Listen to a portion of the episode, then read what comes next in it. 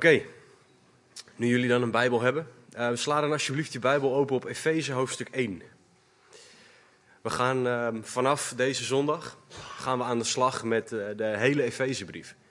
En um, de Efezebrief is echt een prachtige brief om doorheen te studeren. Een van de commentaren, commentatoren over Efeze zei dat het een van de meest mooie uitleggingen van het evangelie is die er in het woord te vinden is. Het boek Efeze, het is echt prachtig om doorheen te gaan. En daar mogen wij de komende nou ja, drie maanden, misschien iets meer. Kijken of, eh, of ik wat uitlopen erin kan uh, stoppen.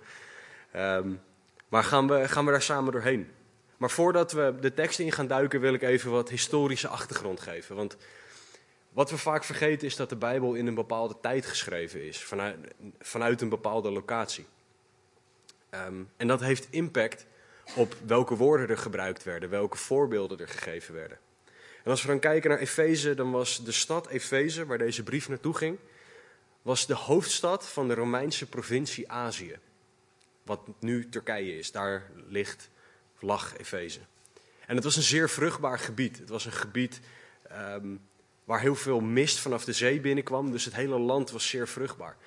Het was ook een hele belangrijke havenstad. Het was in de haven stond er ook een, een van de zeven wereldwonderen uit de oudheid. Dat was namelijk de tempel van Diana of Artemis, even kijkend vanuit Romeinse of Griekse oogpunt. En voor de stad was dat echt een fantastisch feit dat, dat die tempel er stond, want het bracht heel veel geld binnen. Want er werden afgodsbeelden gemaakt en er, er kwamen heel veel mensen naartoe. En het was voor de stad was het heel goed. Als we vanuit een geestelijk perspectief kijken, was het heel slecht, want het was een afgod. Maar die tempel was economisch, spiritueel uh, en een sociaal middelpunt van de stad. Maar als we kijken naar de aanbidding van die godin Diana, was dat niet goed. Um, de grootste groep mensen die dienden in die tempel waren tempelprostituees. En ik ga niet beginnen met beschrijven wat er daar gebeurde. Daar is Amsterdam dan nog een heel lief stadje bij, als je bedenkt wat er daar allemaal gebeurde. En naar die groep mensen schrijft de apostel Paulus, zoals we ook gaan zien. En deze brief werd geschreven door Paulus in ergens tussen 60 tot 62 uh, na Christus. En terwijl Paulus dit schreef, zat hij twee jaar lang in huisarrest in Rome. Hij zat vastgeketend aan de elite soldaten van het Romeinse Rijk. 24 uur lang. Zeven dagen per week, 365 dagen per jaar, twee jaar lang. En in die twee jaar schreef hij de Efezebrief, Filippense brief, Colossense brief en Filemon. Dus hij was heel productief, maar niet alleen met het schrijven van het Nieuwe Testament. Volgens Filippenzen 1 kende het hele huishouden van Caesar kende Paulus en zijn boodschap.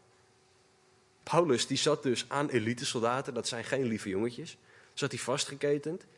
En Paulus die dacht niet, oh, dat is vervelend. Paulus dacht, jij kan niet weg. Dus ik kan de hele dag het evangelie tegen jou aanhouden. En dat deed hij dan ook. En met heel veel succes. De hele Pretoriaanse garde, zo heette die groep gasten, kende Paulus. Ze wisten wie hij was, ze kenden zijn boodschap. En als we dan kijken in handelingen, um, zien we dat Paulus in handelingen 18 voor het eerst in Efeze aankomt. Zijn tweede bezoek was het einde van dat jaar. En dat tweede bezoek duurde meer dan twee jaar. En wat we dan zien van Paulus in Efeze is dat hij heel veel mensen tot geloof mocht brengen. En wat er toen gebeurde, was dat er in die stad, met die tempel, die zoveel voorspoed bracht, was dat mensen af gingen stappen van de aanbidding van die Diana of Artemis. En ze gingen afgodenboeken en beelden gingen ze verbranden met een waarde van 50.000 zilverstukken. Dat klinkt voor ons als, nou ja, misschien is dat veel. Nou, dat komt neer op 137 jaar werk voor één persoon. Dat werd even in één keer verbrand. Door de mensen die daar tot geloof waren gekomen. En de reactie daarop, en dat, dan ben je wel heel erg toegewijd, is dat twee uur lang de naam van Diana gescandeerd werd. Nou ja, ik, ik ben wel eens in een voetbalstadion geweest en dan als ze tien seconden lang een liedje zingen, dan zijn ze al heel heldhaftig. Maar hier staan dus gewoon mensen twee uur lang, wij aanbidden de god Diana, wij aanbidden de god Diana. En dat twee uur, ik denk echt, je bent niet helemaal goed bij je pepernoot dan. Maar toch deden ze dat. Dat is de toewijding die er in die stad was naar de god Diana. Dat is de, de toewijding waar Paulus tegenop moest boksen. Dat is het geestelijke bolwerk waar Paulus naartoe schreef. Het was niet zomaar iets. Het was echt een, een heel heftig gebied om, om christen in te zijn. En Paulus die had daar dan een gemeente gesticht en hij had Timotheus daar achtergelaten als voorganger van die gemeente, zoals we kunnen lezen in 1 Timotheus.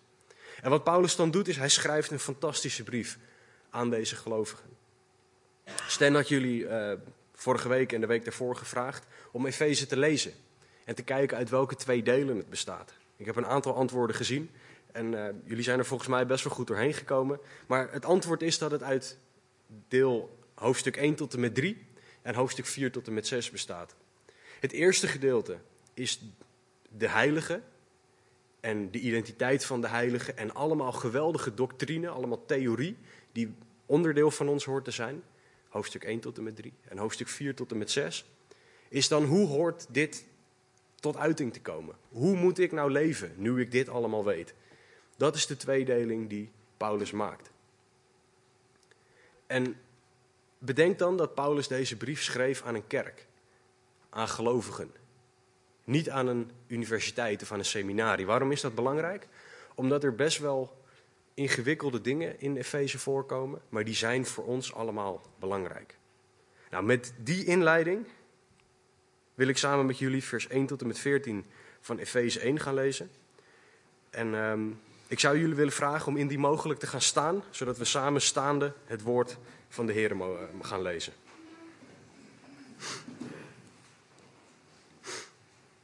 Efeze 1, beginnend bij vers 1. Paulus, een apostel van Jezus Christus door de wil van God, aan de heiligen en gelovigen in Christus Jezus die in Efeze zijn.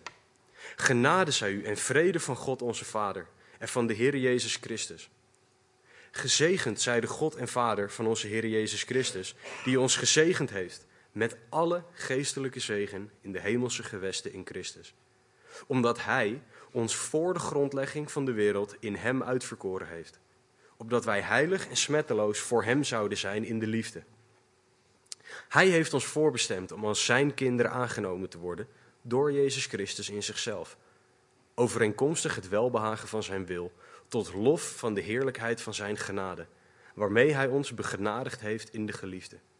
In Hem hebben wij de verlossing door Zijn bloed, namelijk de vergeving van de overtredingen, overeenkomstig de rijkdom van Zijn genade, die Hij ons overvloedig geschonken heeft in alle wijsheid en bedachtzaamheid. Toen Hij ons overeenkomstig Zijn welbehagen, dat Hij in zichzelf voorgenomen had, het geheimenis van Zijn wil bekend maakte. Om in de bedeling van de volheid van de tijden alles weer in Christus bijeen te brengen, zowel wat in de hemel als wat op de aarde is. In Hem zijn wij ook een erfdeel geworden, wij die daartoe voorbestemd waren. Naar het voornemen van Hem, die alle dingen werkt overeenkomstig de raad van Zijn wil. Opdat wij tot lof van Zijn heerlijkheid zouden zijn, wij die al eerder onze hoop op Christus gevestigd hadden. In Hem bent ook u, nadat u het woord van de waarheid, namelijk het evangelie van uw zaligheid, gehoord hebt. In Hem bent u ook, toen u tot geloof kwam, verzegeld met de Heilige Geest van de belofte, die het onderpand is van onze erfenis, tot de verlossing die ons ten deel viel, tot lof van Zijn heerlijkheid. Neem alsjeblieft plaats. Ja, heren, we hebben, we hebben deze veertien versen nu gelezen.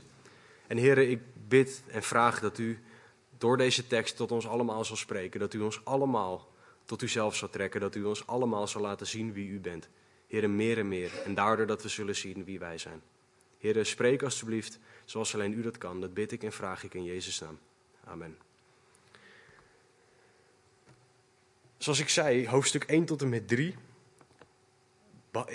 is een gedeelte waar Paulus heel veel theorie behandelt. En een van de dingen waarmee hij begint is identiteit. Paulus stelt de vraag door de tekst heen en daar gaan we naar kijken. Maar wie ben jij? En wie of wat bepaalt wie jij bent? Wie of wat bepaalt wat jouw identiteit is? Als niemand kijkt, wie ben jij dan? Op die momenten dat jij alleen bent. Dat niemand je ziet. Wie ben jij dan? En waarom, stelt, waarom gaan we hier naar kijken? Nou, omdat het belangrijk is om te weten wie je bent. Het is belangrijk om te weten wat jouw identiteit is. Want jouw identiteit bepaalt wat je doet, hoe je het doet en waarom je dingen doet. De wetenschap zegt dat identiteit belangrijk is. Nou zegt de wetenschap wel meer, maar in dit geval kan ik het wel met ze eens zijn. Ehm, maar er zijn heel veel dingen waar wij onze identiteit van af laten hangen. Nationaliteit, geslacht, cultuur, achtergrond, opleiding, carrière, etc. Whatever. Wij laten wie wij zijn afhangen van zoveel dingen. De mening van andere mensen. God zegt over onze identiteit in 2 Korinthe 5:17: Als iemand in Christus is, is hij een nieuwe schepping. Het oude is voorbij gegaan, alles is nieuw geworden. Dus God zegt: Ik heb jou een nieuwe identiteit gegeven. Je bent niet meer wie je was. Je bent iemand nieuw. En daar hoort wat bij. En wat we gaan zien in, in uh, de versen vandaag, is dat onze identiteit als christenen afhangt van de wil van God, uitgevoerd door Jezus Christus en bevestigd in de Heilige Geest. Voordat we daaraan gaan beginnen, begint Paulus met een introductie in vers 1 en 2. En wat we daaruit al kunnen zien, is dat Paulus doorhad wie hij was. Paulus heeft zijn eigen identiteit door. Paulus die zegt in vers 1 en 2, Paulus, een apostel van Jezus Christus door de wil van God, aan de heiligen en gelovigen in Christus Jezus die in Efeze zijn. Genade zij u in vrede van God onze Vader en van de Heer Jezus Christus. Paulus begint hier met zijn eigen naam, zoals hij eigenlijk al zijn brieven uh, begint. En hij zegt, ik ben Paulus, een apostel van Jezus Christus door de wil van God. En een apostel is niks meer dan een vertegenwoordiger. Nou was Paulus een van de originele apostelen. Hij was degene, een van de mensen die het woord geschreven heeft, dus met speciale autoriteit. Maar een apostel zelf is iemand die weet, ik vertegenwoordig iemand anders. En ik heb specifieke orders gekregen van die persoon. Dat is wat Paulus zegt. Hij zegt, ik ben dat door de wil van God. God is degene die mij deze identiteit gegeven heeft. En Paulus weet ook aan wie hij schrijft. Hij zegt, ik schrijf aan heiligen en gelovigen in Christus Jezus. Nou heeft de Nederlandse vertaler heeft gekozen om wat woorden door elkaar te gooien. In het Grieks staat er aan de heiligen in Efeze en de gelovigen in Christus Jezus. En die tweedeling zien we ook terug in de rest van Efeze. In eerste instantie, wat is een heilige? En daarna, hoe leeft een gelovige? Het is op zich wel mooi hoe dat door de rest van het woord, de rest van deze hele brief terugkomt. Paulus weet aan wie hij schrijft. En hij weet dat de ontvangers van deze brief heiligen en gelovigen zijn. En de vraag is, zie jij jezelf ook als een heilige? Wij hebben een soort beeld gekregen van de Rooms-Katholieke Kerk, waarbij een raad van, nou, laten we het wijze oude mannen noemen, um, mogen jou aanwijzen als een heilige. Terwijl God zegt, als jij gelooft in Jezus Christus, ben jij een heilige.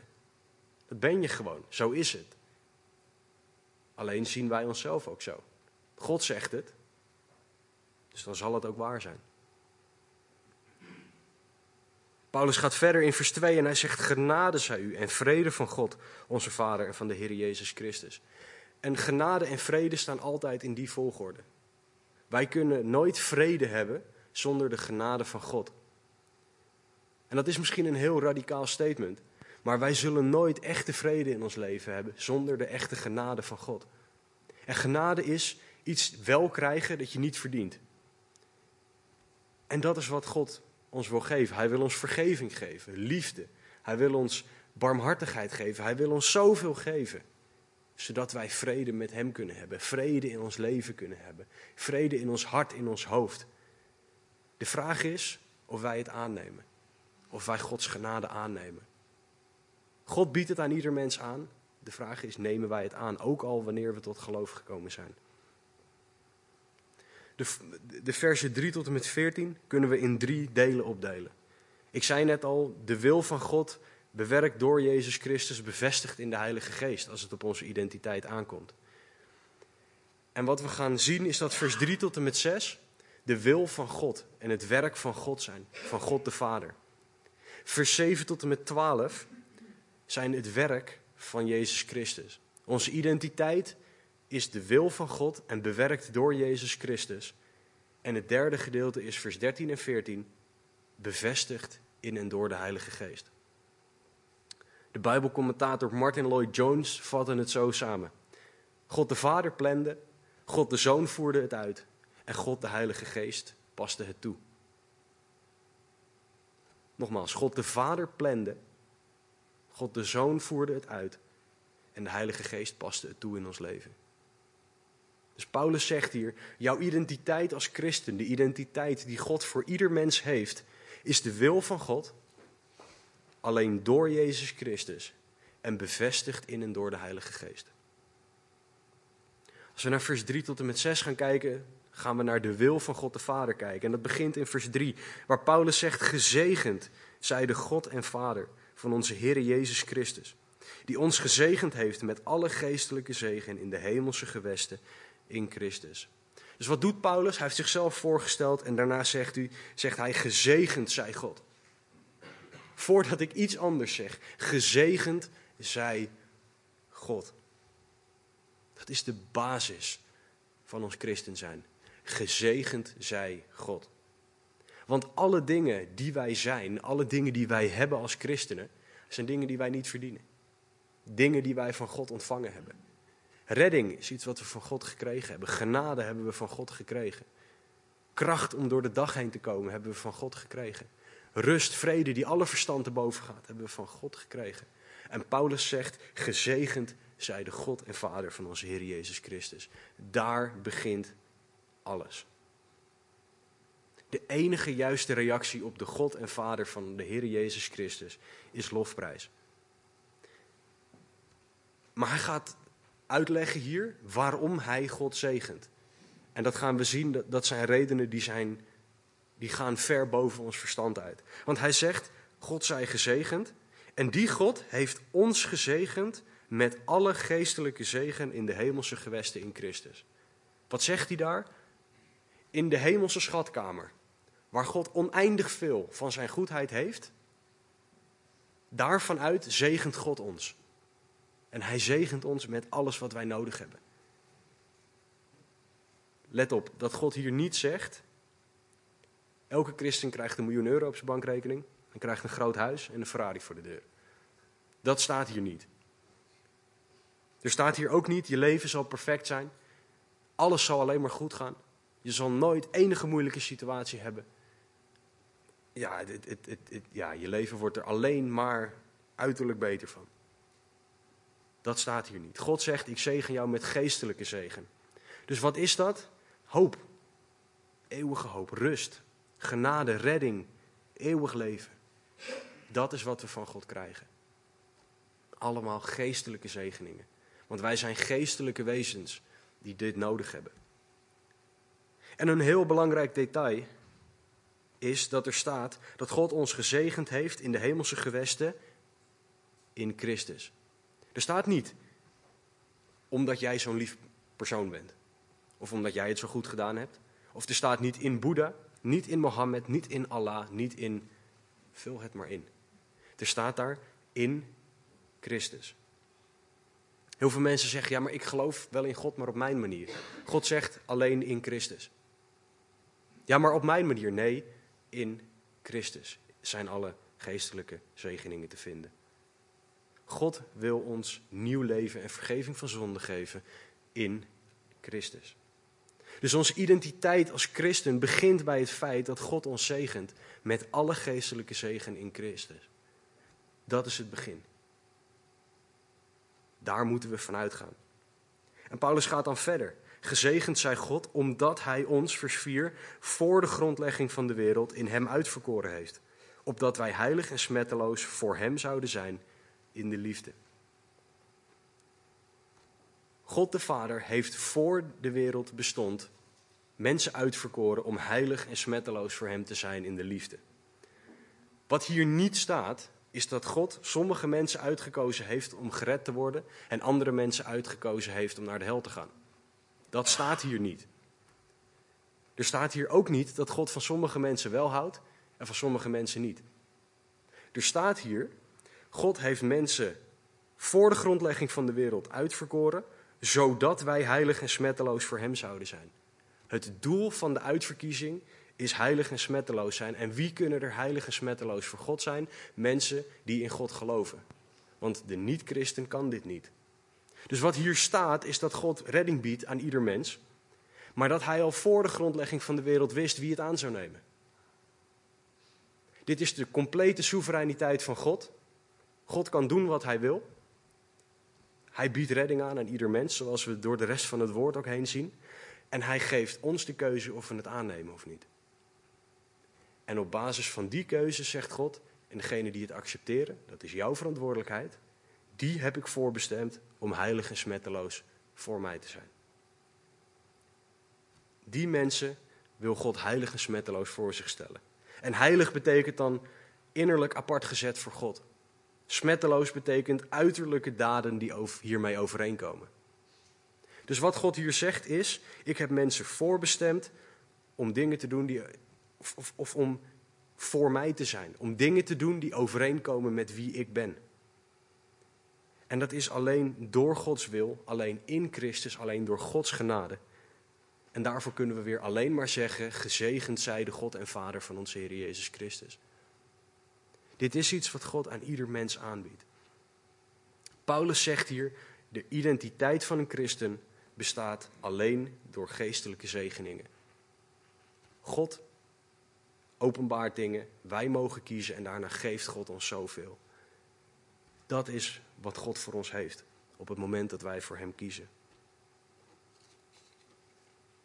Paulus gaat verder in vers 5. Hij zegt: Hij, God, heeft ons voorbestemd om als Zijn kinderen aangenomen te worden door Jezus Christus in zichzelf, overeenkomstig het welbehagen van Zijn wil. God gaat nog veel verder dan dat Hij zegt: Je bent aangenomen en ik wil graag dat je heilig en smetteloos bent. Hij zegt: Ik zet je niet weg in een hoekje en dan zoek je maar uit hoe je heilig en smetteloos wordt. Hij zegt: Ik heb jou voorbestemd om mijn kind te zijn. Jij mag mijn kind zijn. Ik wil jou aannemen in mijn familie. Hij is de vader die ons adopteert als zijn kinderen.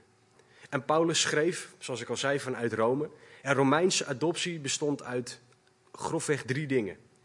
Een overeenkomst voor adoptie, een losprijs die betaald moest worden voor het, of het te adopteren kind en de overdracht van alle rechten naar het geadopteerde kind.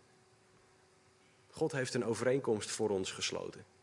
Hij heeft de losprijs betaald die in die overeenkomst staat.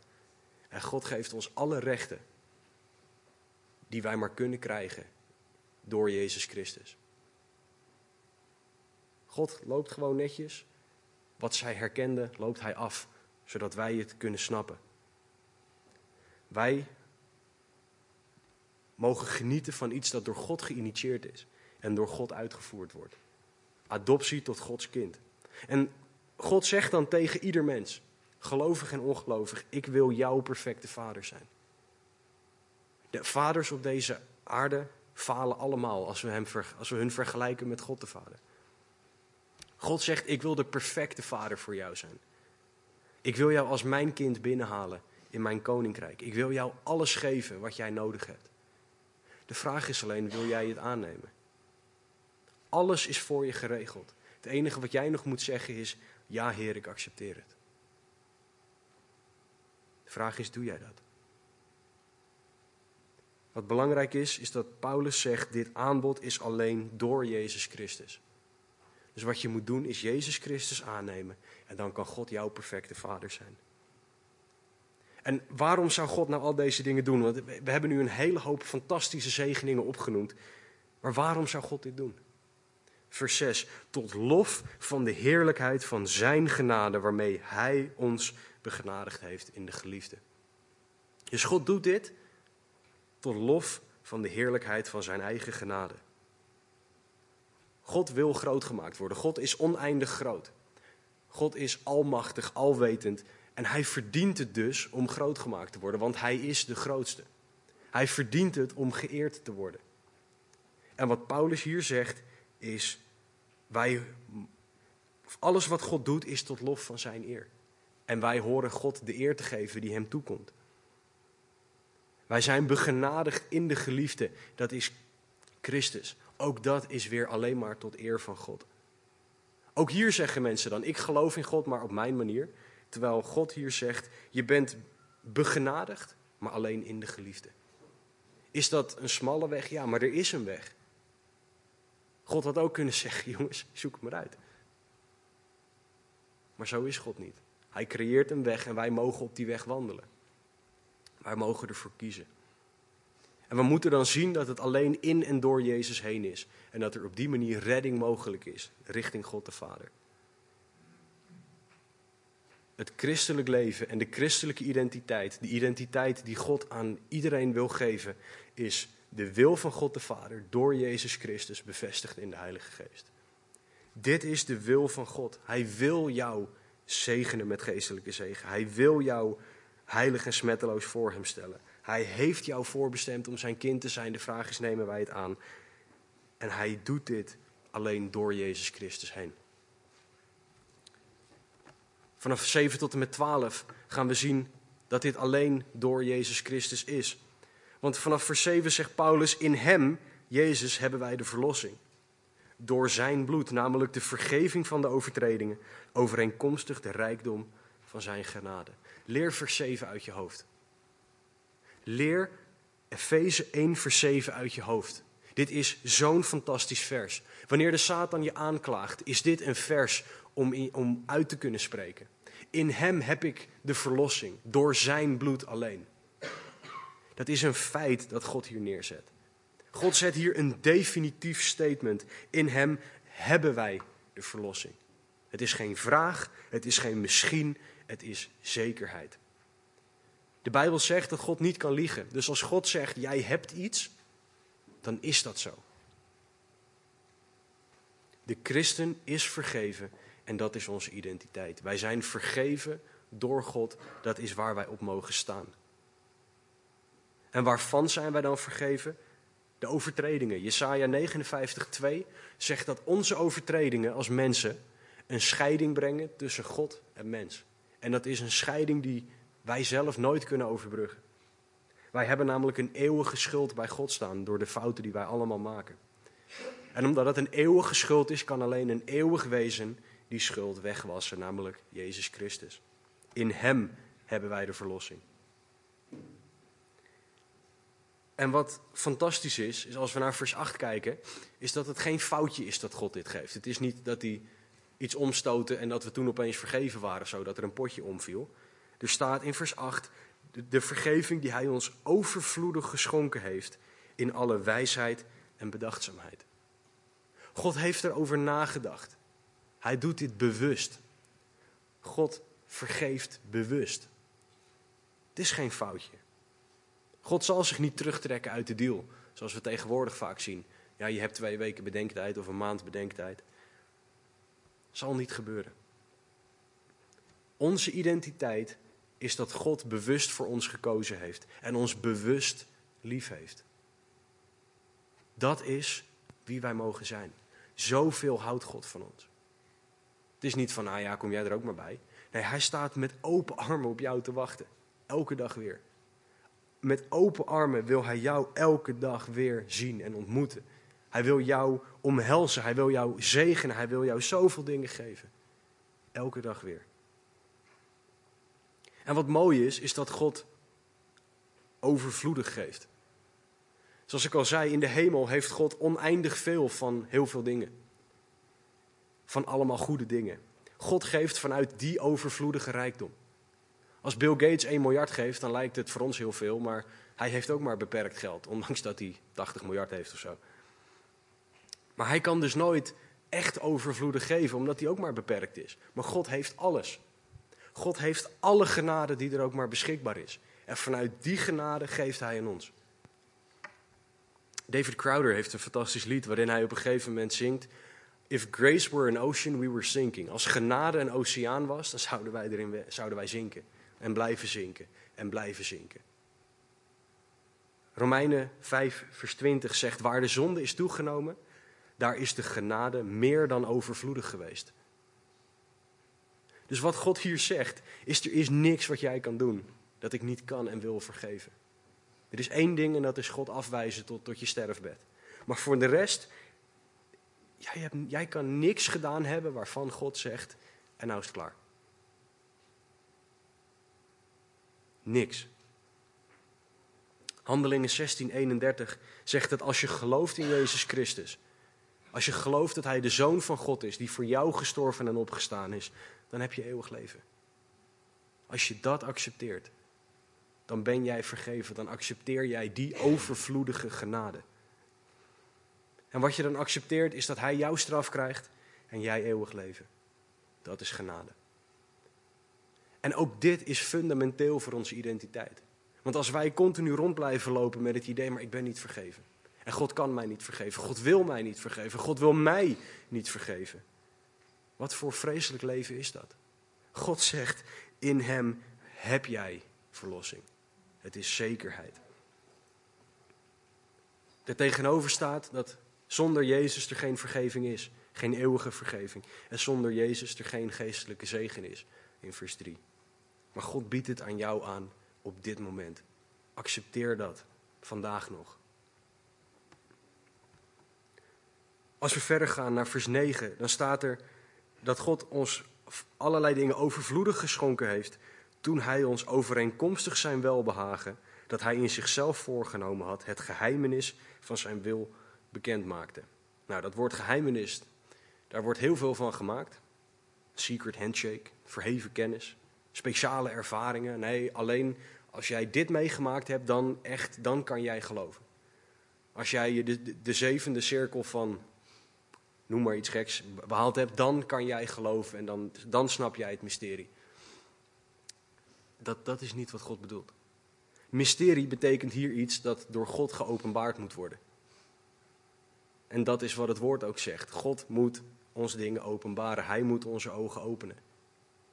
Dus dit geheimenis is dat God aan ieder mens wil laten zien dat hij van ze houdt. Dat ieder mens zondig is. Dat Jezus naar de aarde gekomen is voor jou. Om voor jouw zonde te sterven en op te staan. Dat God dit aan jou aanbiedt en dat jij het moet accepteren. Om eeuwig leven in de hemel te mogen ontvangen. Dat is wat geopenbaard moet worden door de Heilige Geest. Wat de gedachten van Christus zijn, wat het werk van Christus is. Wat gepland is door de God de Vader voor de grondlegging van de wereld. Zoals we gelezen hebben. En tegen de mensen die al geloven wil ik dan zeggen, raakt dit jou nog? Word jij nog geraakt door het feit dat God dit aan jou geopenbaard heeft? Kan jij Johannes 3, vers 16 lezen zonder te denken, jongens, alweer dat vers? Zonder te denken, dit vers ken ik van binnen en van buiten. Kan jij denken aan Gods liefde en Gods genade en daar nog van onder de indruk zijn? Raakt het jou nog steeds dat we weten dat God oneindig veel liefde voor jou heeft? We kunnen met z'n allen het Grieks induiken en kijken dat het agape-liefde is.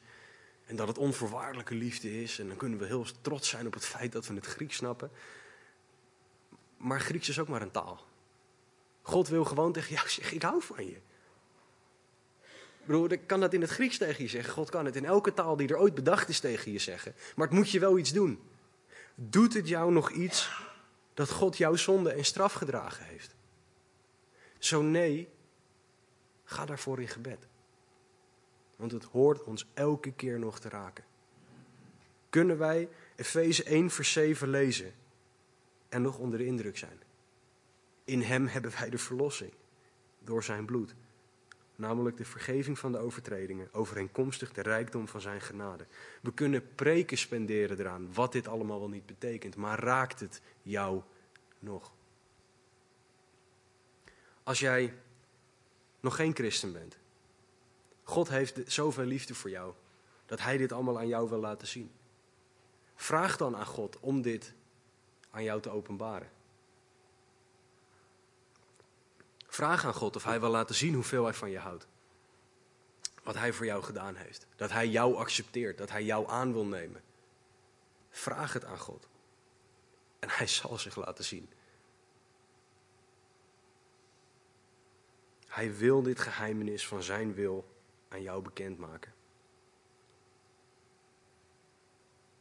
Zoals altijd, als we denken, we hebben het nu bereikt, Mooier dan dit wordt het niet. Legt God er nog een, nog een, schepje bovenop. In vers 10 zegt hij: Om uiteindelijk in de bedeling van de volheid van de tijden alles weer in Christus bijeen te brengen. Zowel wat in de hemel als wat op de aarde is. Waarom is dit een stapje erbovenop? Nou, als we ons afvragen als christenen, wat is het doel van Jezus' werk op aarde geweest? Is het eerste antwoord, en het is niet fout, de mens redden van zonde. Maar is dat het enige waarvoor Jezus gekomen is? Ik zie gelukkig al een aantal hoofden nee schudden. De zondeval in Genesis 3 was een vloek over de hele schepping. Niet alleen over de mens. Als we lezen in het Oude Testament over dat ze met, hoeveel man was het? Volgens mij met twee man een druiventros moesten aankomen sjouwen. Toen ze op de grens van het land Canaan stonden. Die kleine bakjes met druiven die wij tegenwoordig bij de Lidl en de Appie Heijn zien liggen, die hoeven we niet met twee man binnen te komen sjouwen. Dat betekent dat er ergens tussen toen en nu iets veranderd is. En dat was ook al een gevallen wereld. Dus er ligt een vloek op de hele schepping, niet alleen op de mens. Jezus' werk is om uiteindelijk die hele vloek op te lossen. Om alles weer in Christus bijeen te brengen, zoals Paulus dat zo mooi zegt. Zowel wat in de hemel als wat op de aarde is. Dus alles zal hersteld worden naar hoe het hoort te zijn. Ik hoorde een keer de voorganger zeggen: Het is altijd zo vervelend als je kleine kinderen op bezoek krijgt en die willen dat je de, de velletjes van druiven afhaalt. Ik had er nog nooit van gehoord dat dat überhaupt kan, of dat mensen dat doen. Maar hij zegt: Als je zo'n gigantische druif hebt, dan ben je snel klaar. Hoef je veel minder werk te doen. Dat vond ik wel, wel een leuk om ernaar te kijken.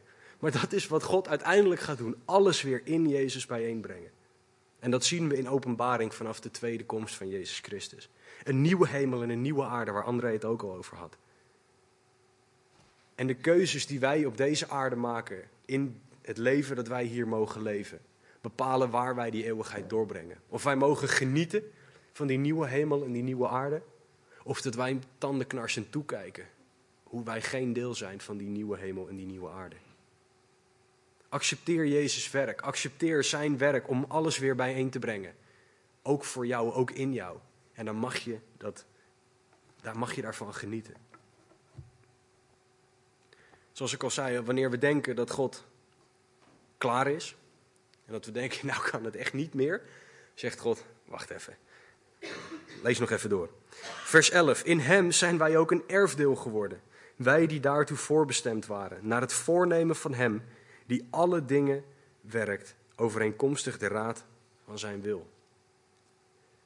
Wij zijn niet alleen als kinderen aangenomen door God, maar wij zijn een erfdeel geworden voor Jezus.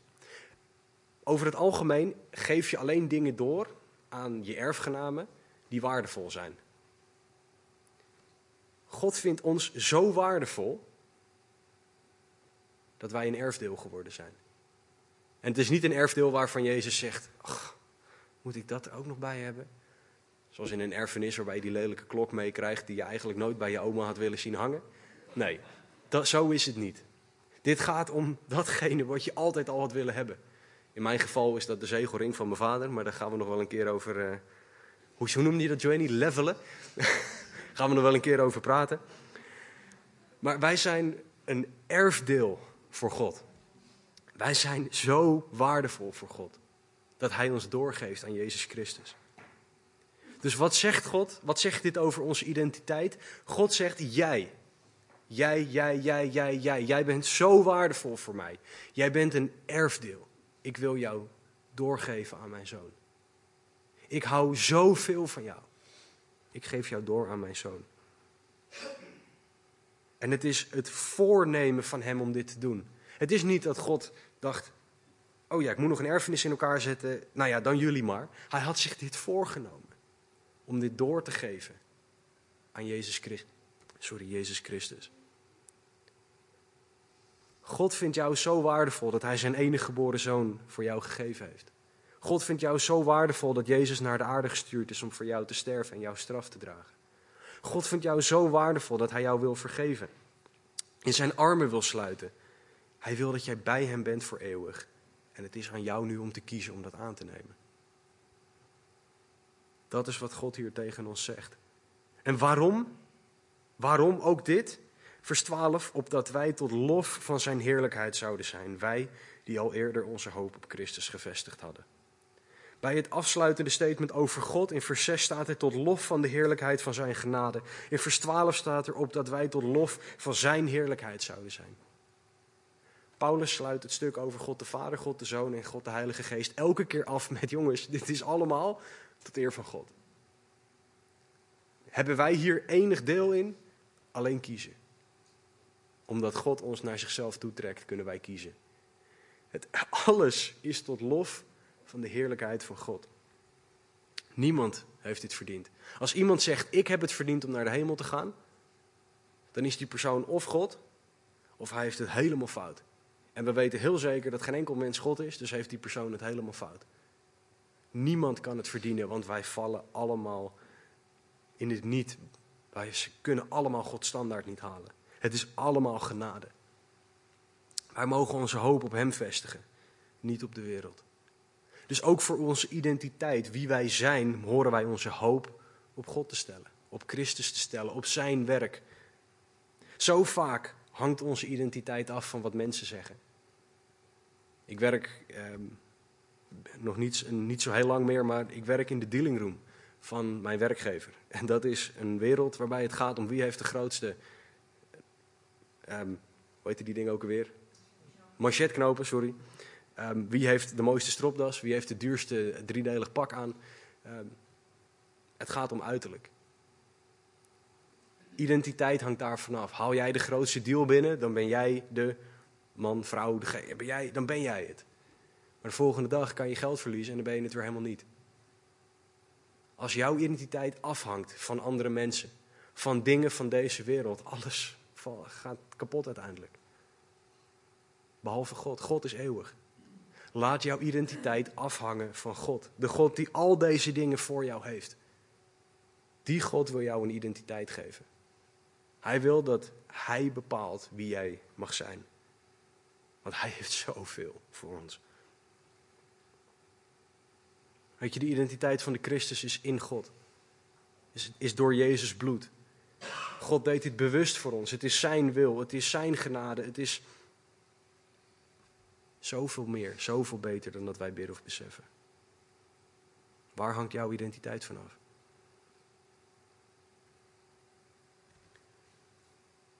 We hebben nu gezien dat, dit, dat deze identiteit die God voor ons heeft, de wil van God de Vader is. Dat het alleen door Jezus Christus is. En dan gaat God nog verder. Hij zegt, het is niet alleen zo, maar ik ga het ook nog bevestigen. Als mijn woord niet genoeg is, zelfs zo is het wel genoeg, maar ik ga het alsnog bevestigen. Hij zegt vanaf vers 13, in hem bent ook u, nadat u het woord van de waarheid, namelijk het evangelie van uw zaligheid gehoord hebt. In hem bent u ook, toen u tot geloof kwam, verzegeld met de Heilige Geest van de belofte. Christenen zijn in hem, zegt Paulus hier. Onze identiteit is in hem. Dus Paulus vat het hier samen. Hij zegt: In hem, in God bent u ook, nadat u het woord van de waarheid gehoord hebt. En dat woord van de waarheid is het evangelie. En wat we hier mogen weten is dat we veilig mogen zijn in Hem. We, mogen, we zijn bewaard. We hebben zekerheid, we hebben rust, we hebben eeuwig leven, we hebben eeuwige troost in Hem. Alles wat we nodig hebben, alle geestelijke zegen in de hemelse gewesten, hebben we in Hem. In Hem bent u ook. Daar mogen we zijn.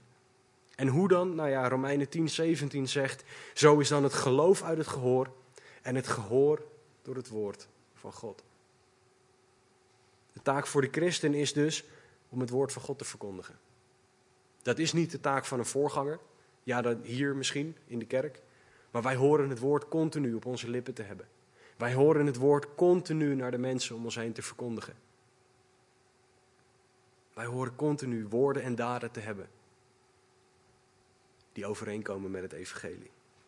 De uitdaging als jij nog niet gelooft in God is om te luisteren naar het evangelie. Om het woord te gaan lezen, om te gaan luisteren naar wat mensen over God zeggen. En het evangelie is de boodschap dat God van jou houdt.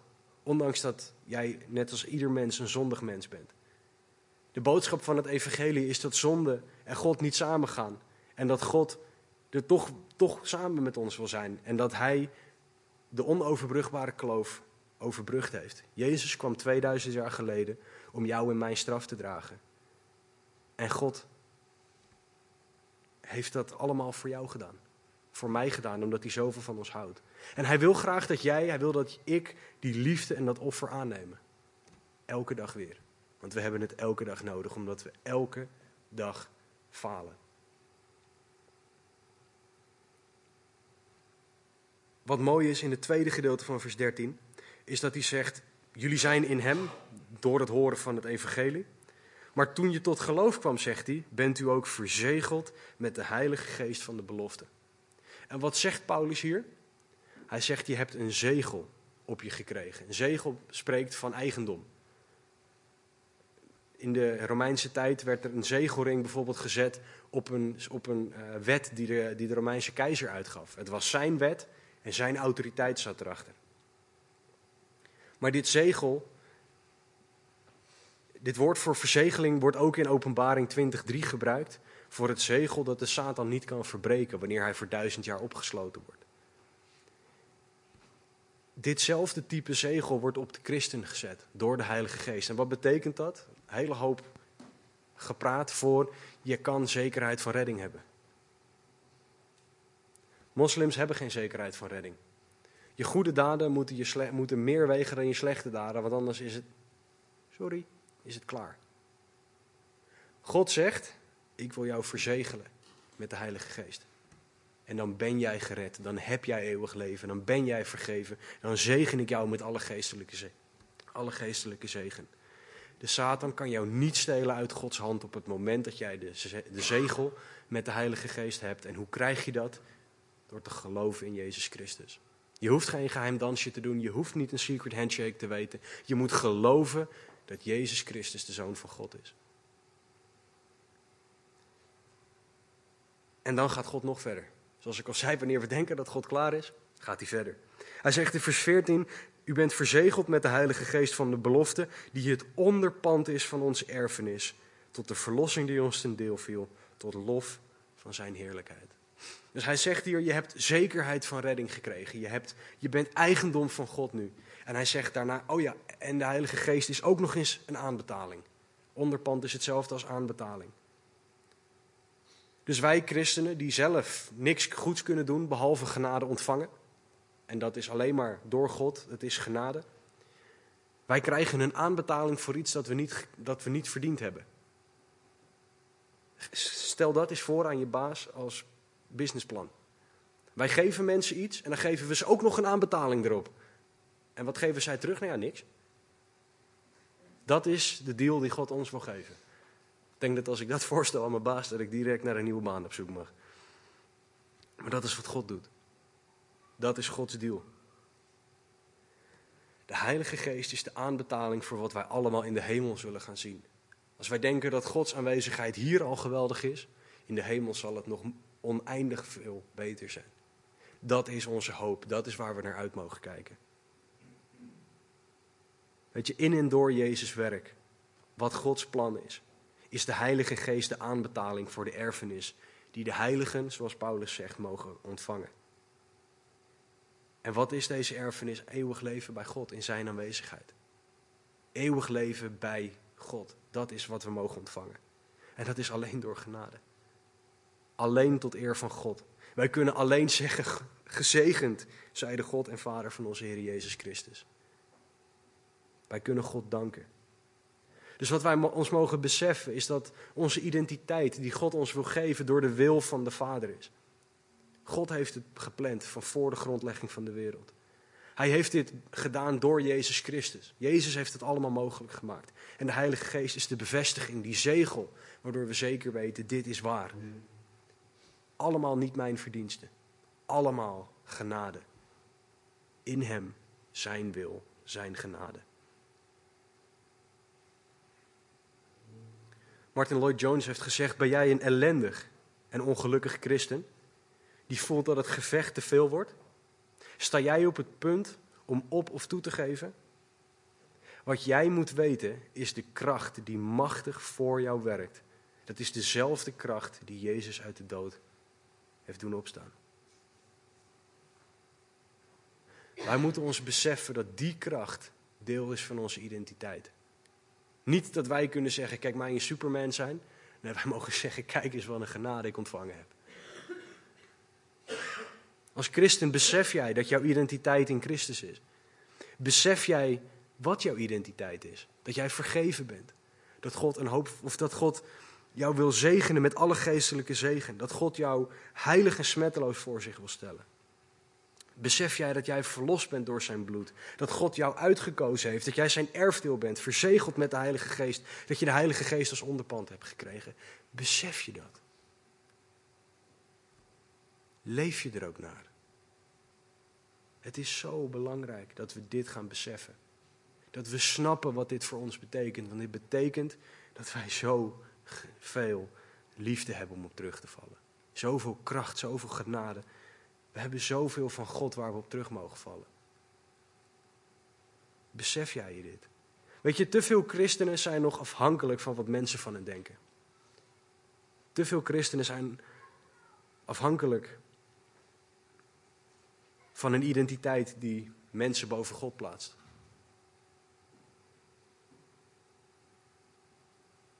Weet je, besef dat jij een identiteit hebt die God jou gegeven heeft. En leef daarnaar. Leef jij tot zijn glorie? Is jouw leven heilig en smetteloos voor hem? Is jouw leven tot zijn eer? Leg dan alles af als dat niet zo is, wat niet heilig is, en leef tot zijn eer. Als jij nog niet gelooft in deze God, de God die zoveel voor jou heeft, die jou een nieuwe identiteit wil geven. Als jouw identiteit gebaseerd is op iets of iemand anders dan God, geef dat op. Is het zo makkelijk? Ja, het is zo makkelijk. Is het zo moeilijk? Ja, voor ons mensen, we maken het vaak heel moeilijk. Wat er gebeurt is dat God, God staat klaar. God heeft een fantastisch aanbod voor jou. Hij staat met open armen om al jouw onzekerheid, je pijn, je verdriet, je vreugde, alles van je aan te nemen en te zeggen: En ik heb zoveel beters voor je. Maar jij moet naar mij toe komen. Jij moet het aannemen. Ik heb alles gedaan wat ik kon doen. De keuze is nu aan jou. Dat is wat God zegt. God wil jou zekerheid geven, rust, troost, vreugde, liefde, genade. Alles wat je maar nodig hebt. Hij heeft het allerbeste voor jou. God wil jou een identiteit geven die niet wankelt, niet verandert en niet aan menselijke mening onderhevig is. God wil dat jij weet wie je bent, omdat je weet wie Hij is. Omdat je weet wat Hij gedaan heeft, hoeveel Hij van jou houdt en hoeveel Hij aan en om jou geeft. Is dat jouw identiteit? Dat jij dit weet? Dat jij hiernaar leest? Of is jouw identiteit anders? We gaan zo bidden en dan zal het aanbiddingsteam naar voren komen om nog een lied te zingen. Ga nadenken, ga bidden. Waar is jouw identiteit op gebaseerd? Als niemand kijkt, als jij alleen thuis bent, als jij je ogen dicht doet wanneer je gaat slapen, wie ben jij dan? Is dat vergeven? Is dat gezegend met alle geestelijke zegen? Of is dat iets anders? Als het iets anders is, leg dat bij God neer. Als je wil bidden, kom naar mij toe. Ik wil heel graag met je bidden. Als je met iemand naast je wil bidden, bid met die persoon. Als je erover wil praten, kom na afloop naar me toe. Maar ga hier niet weg zonder de vraag te beantwoorden: wie of wat bepaalt jouw identiteit? Laten we bidden. Heere God, dank u. Heere, dank u voor wie u bent. Heere, u zij gezegend, Heere. Zo gezegend, Heer. Dank u wel voor hoe groot u bent, hoeveel u om ons geeft, Heer. Dank u wel dat u zoveel aan ons gegeven hebt, Heer, omdat u zoveel om ons geeft. Dank u wel, Heer, dat u, ja, Heer, dat u ons vergeven hebt. Dat u zoveel van ons houdt, Heer, het is niet te bevatten. Heer, we bidden dat u in ieder van ons zal laten zien wat onze identiteit nu is en wat het hoort te zijn. Heer, haal alsjeblieft alles uit ons weg waarin, waar wij niet op u vertrouwen. Waar wij de mening van mensen boven uw mening zetten. Heer, waar wij kijken naar mensen in de plaats van kijken naar u. Heer, doe uw wil alstublieft. Spreek tot een ieder. En laat een ieder zien hoeveel u om hen geeft. Heren, beweeg de harten op dit moment. Heren, als er hier christenen zijn die misschien afgedwaald zijn van u, heren, breng hen terug. Breng hen terug naar die identiteit wie u, die u hen gegeven hebt. Heren, als er hier mensen zijn die misschien nog niet geloven. Heren, laat hen zien dat deze identiteit ook voor, voor hen is. En dat u hen dit aanbod ook geeft.